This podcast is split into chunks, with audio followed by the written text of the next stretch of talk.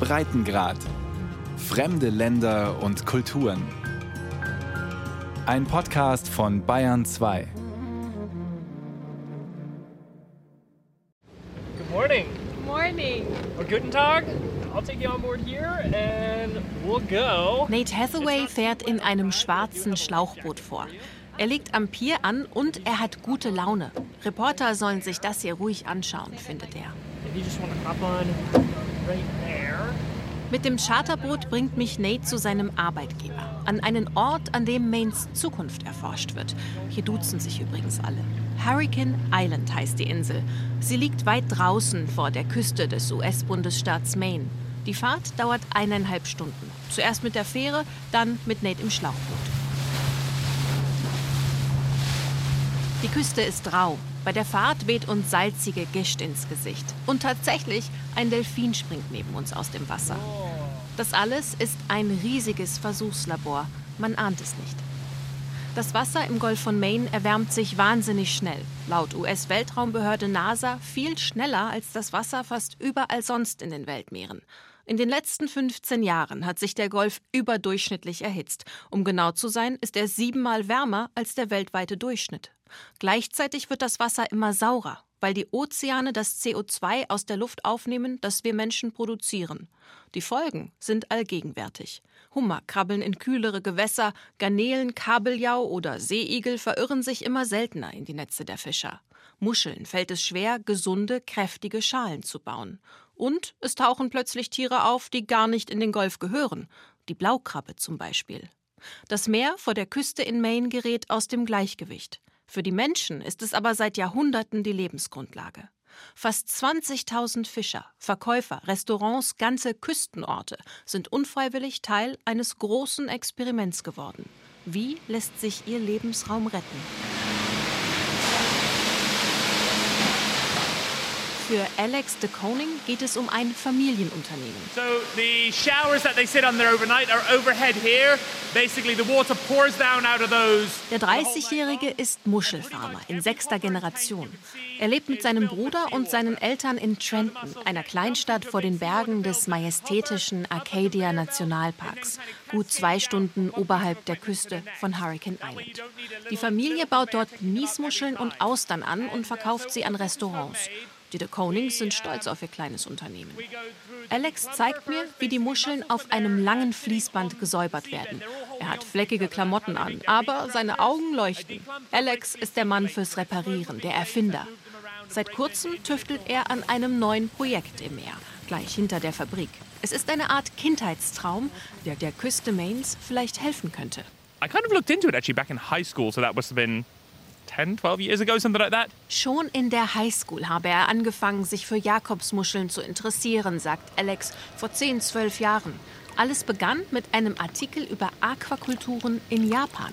It seemed like a really cool crop that there was no significant farming yet in the US. Jakobsmuscheln, sagt Alex, waren dieses neue coole Ding. In den USA wurden die beigen, handtellergroßen Schalentiere aber bisher kaum angebaut.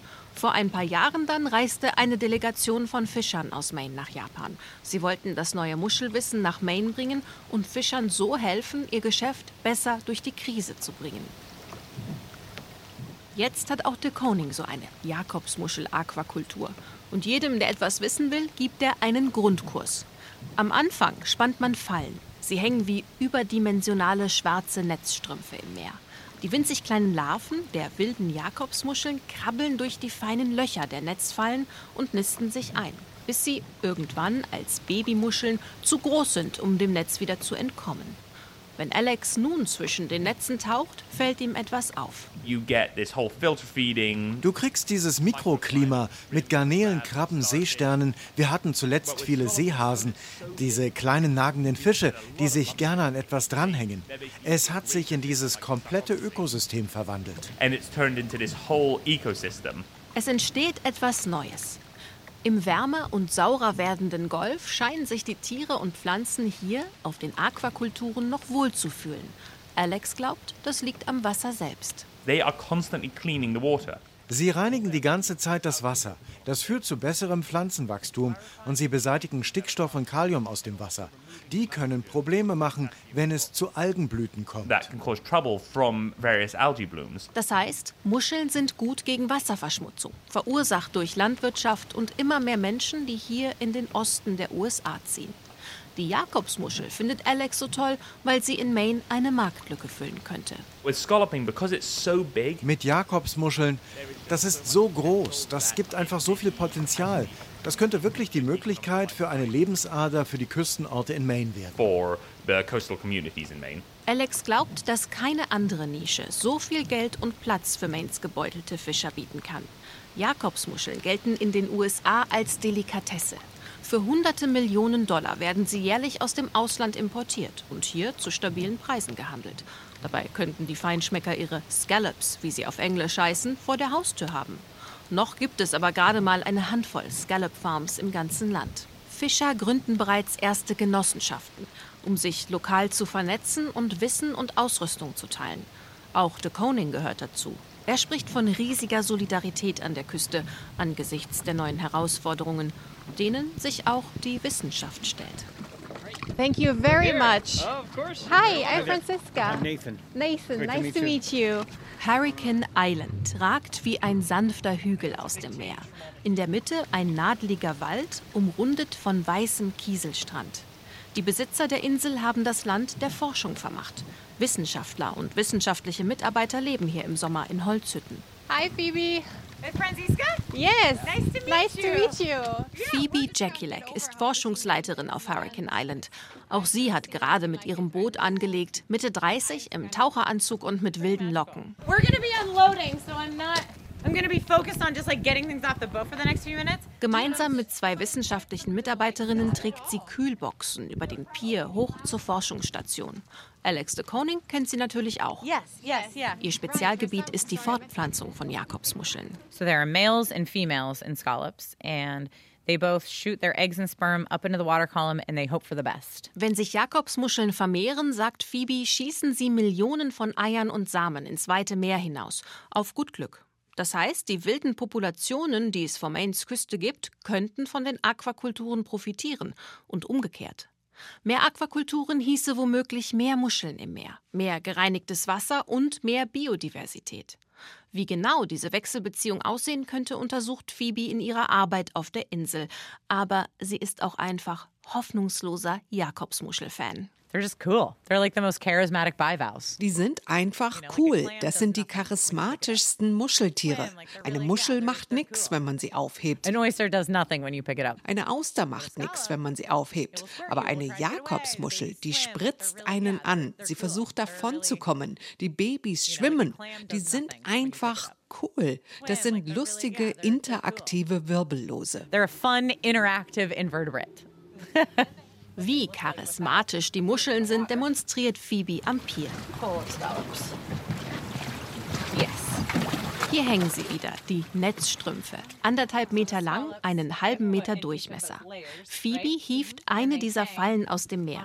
In einem Messbecher schöpft sie Meerwasser. Dann greift sie eine Handvoll Muschelbabys aus dem Netz und gibt sie hinein.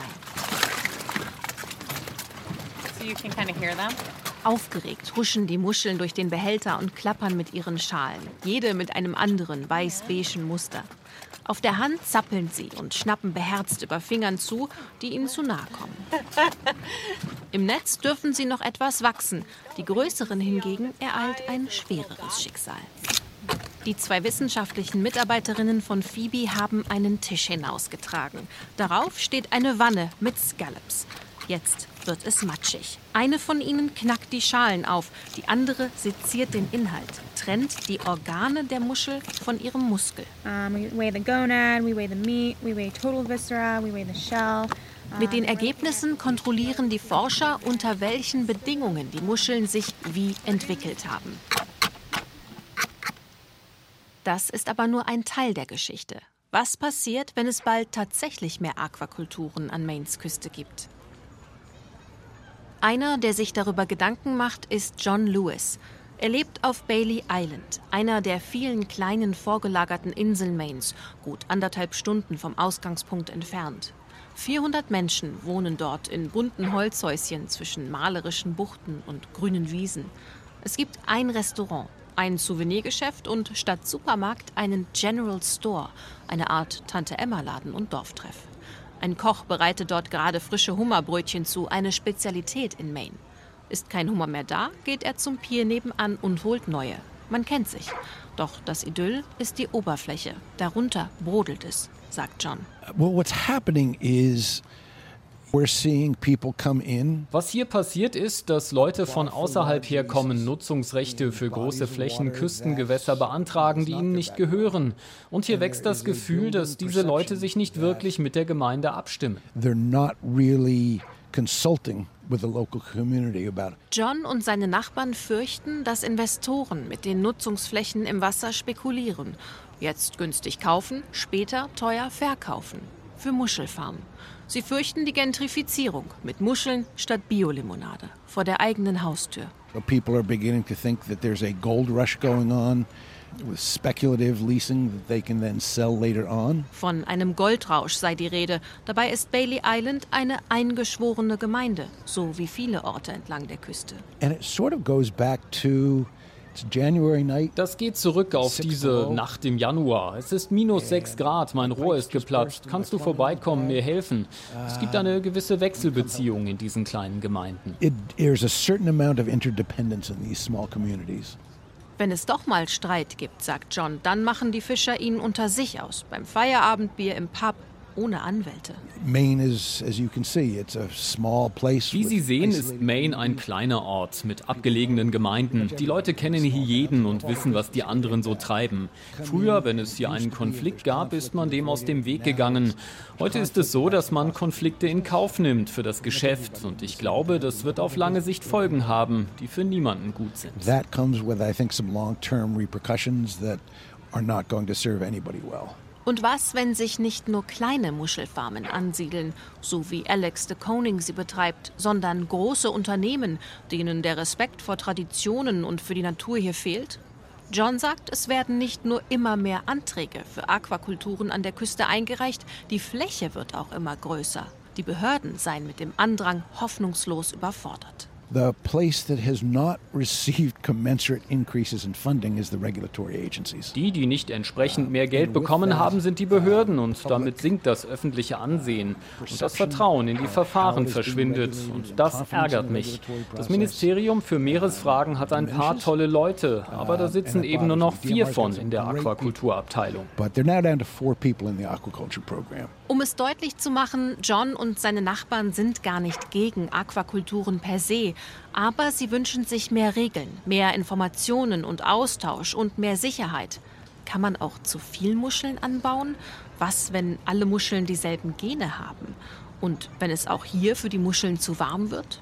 Aber der Klimawandel, die Not mancher Fischer und die wirtschaftlichen Interessen sind schneller.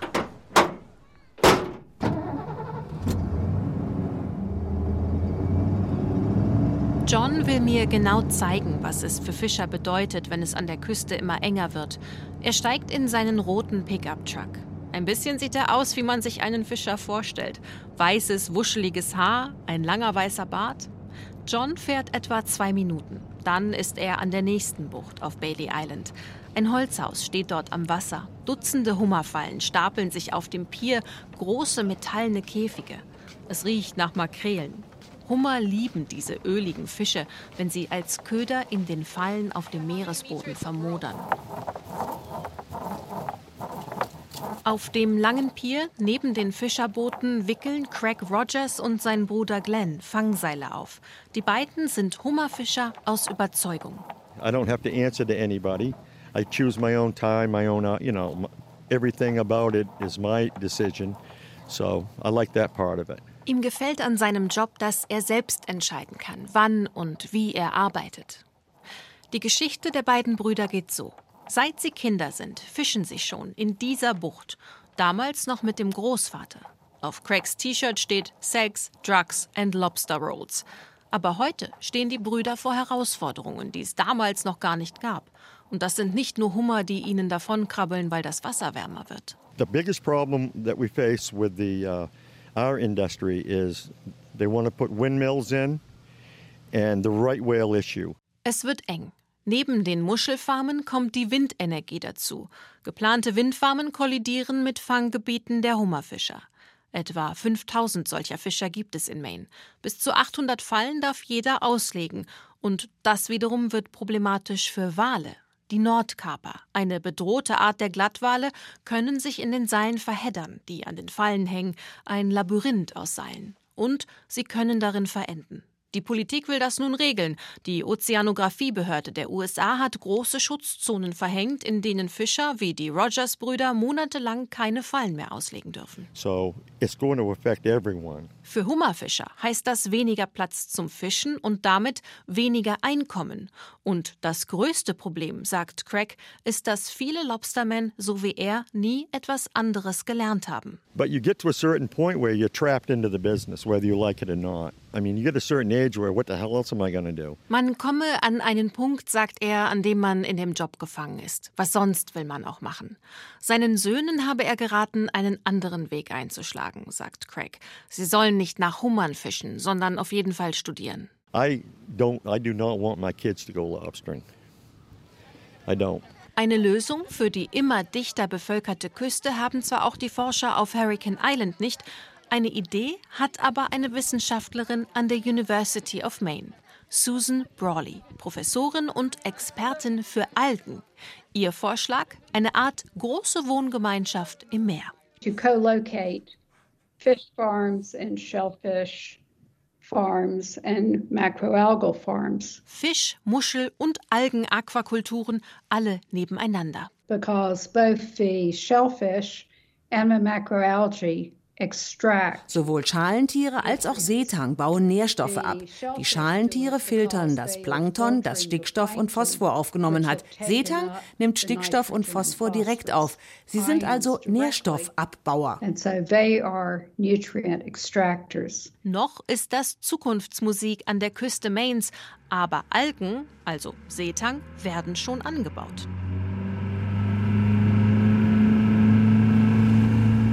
Seth Barker fährt, wann immer er kann, an seinen Lieblingsort, die Bucht von Clark Cove. Sie ist von Felsen umrandet, auf denen Pinien wachsen, kein Mensch weit und breit. Hier geht der 74-Jährige seiner Leidenschaft nach und die befindet sich unter Wasser. Um, I wouldn't call it love, but I do, I do love seaweed. Liebe würde er es nicht unbedingt nennen, aber doch, er liebt die Meeresalgen, den Seetang. Seit vier Jahren pflanzt Barker diese grün-braun schimmernden Algen an. Dazu hat er zehn lange Schnüre unter der Wasseroberfläche gespannt, wie Wäscheleinen, auf etwa anderthalb Hektar. Daran hefteten sich die Sporen der Algen, die später zu dicken Stängeln mit glibbrigen Blättern wachsen. it's a very low impact, but also high productivity kind of food production. Die Algen sind zum Essen da. Sie anzubauen hat wenig Auswirkungen auf die Natur und ist gleichzeitig unheimlich produktiv, sagt Barker. Denn klar, wie auch Jakobsmuscheln muss Seetang nicht gewässert werden und auch nicht gedüngt. Dafür tut er nebenbei dem Wasser gut, erklärt Algenwissenschaftlerin Susan Brawley. Nicht nur, weil die Algen quasi wie Staubsauger der Meere Stickstoff und Phosphor aus dem Wasser ziehen. Algae take up CO2. Algen nehmen CO2 auf, deshalb helfen sie auch, die Übersäuerung der Ozeane aufzuheben. Wie auch Bäume wandeln Algen Kohlendioxid in Sauerstoff um. Und vor allem auch wirtschaftlich könnte es für Fischer in Maine Sinn machen, sich mit Seetang breiter aufzustellen. Einmal angebaut ist er quasi ein Selbstläufer. Bei guten Bedingungen können die Algen mehrere Zentimeter pro Tag wachsen. Seth Barker erntet im Jahr bis zu 18 Tonnen. Allein mit seinen paar Wäscheleien. Nur das Trocknen ist etwas mühsam, es braucht viel Platz. Der Verkaufspreis pro Tonne liegt bei rund 2500 Dollar. Immer mehr Fischer erweitern nun schon ihr Angebot. Keine andere Aquakultur wächst in den USA gerade so schnell.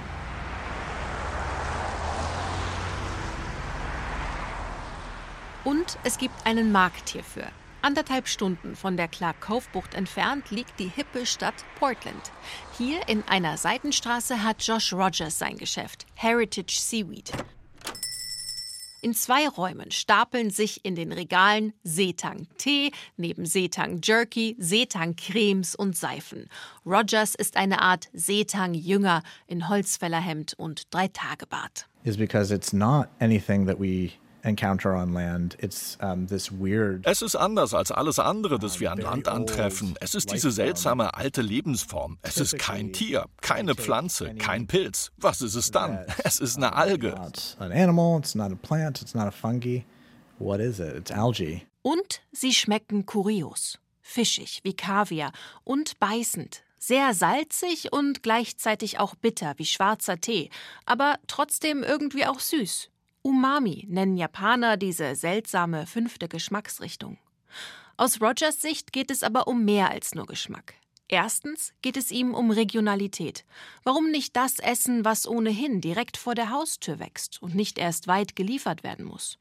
Und zweitens, in einer Welt, in der das Wasser immer knapper wird, sagt Rogers, und der Anbau von Obst und Gemüse immer schwieriger, könnte Setang in Zukunft einmal sicherstellen, dass die Menschen genug Gesundes zu essen haben. Typically, if you take any Wenn Sie ein Gemüse mit derselben Menge an Seetang vergleichen, dann hat Seetang normalerweise zehnmal mehr Mineralien als das Gemüse. um, content that the vegetable will have. Kelp is the new kale, heißt es in Maine nicht umsonst. Seetang ist der neue Grünkohl, ein Lieblingsgemüse der Amerikaner.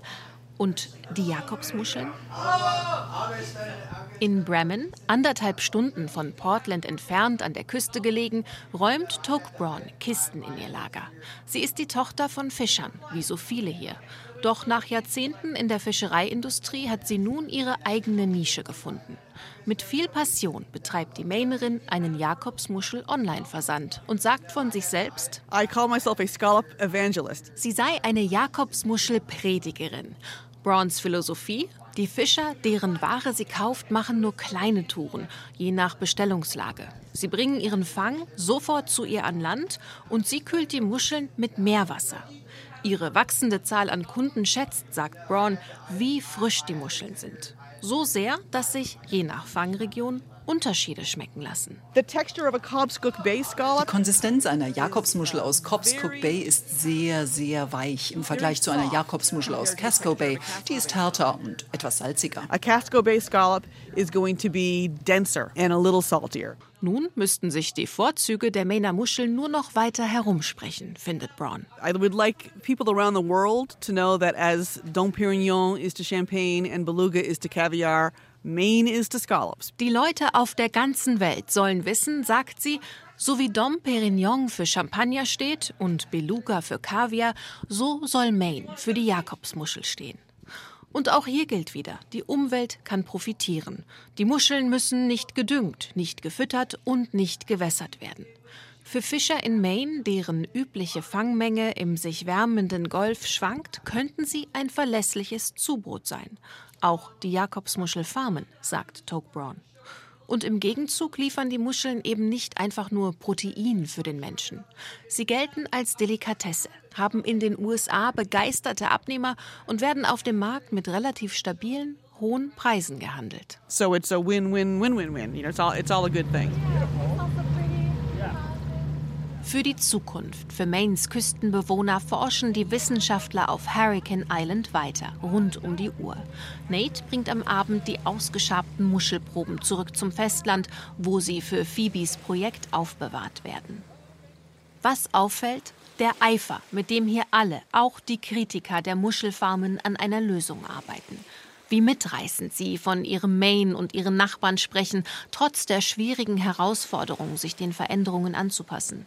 Dieser Zusammenhalt, auch wenn man sich gar nicht einig ist, scheint wie etwas, das in den USA an vielen Orten fehlt. Dass es aber hier im unfreiwilligen Versuchslabor Maine im äußersten Nordosten der USA noch gibt.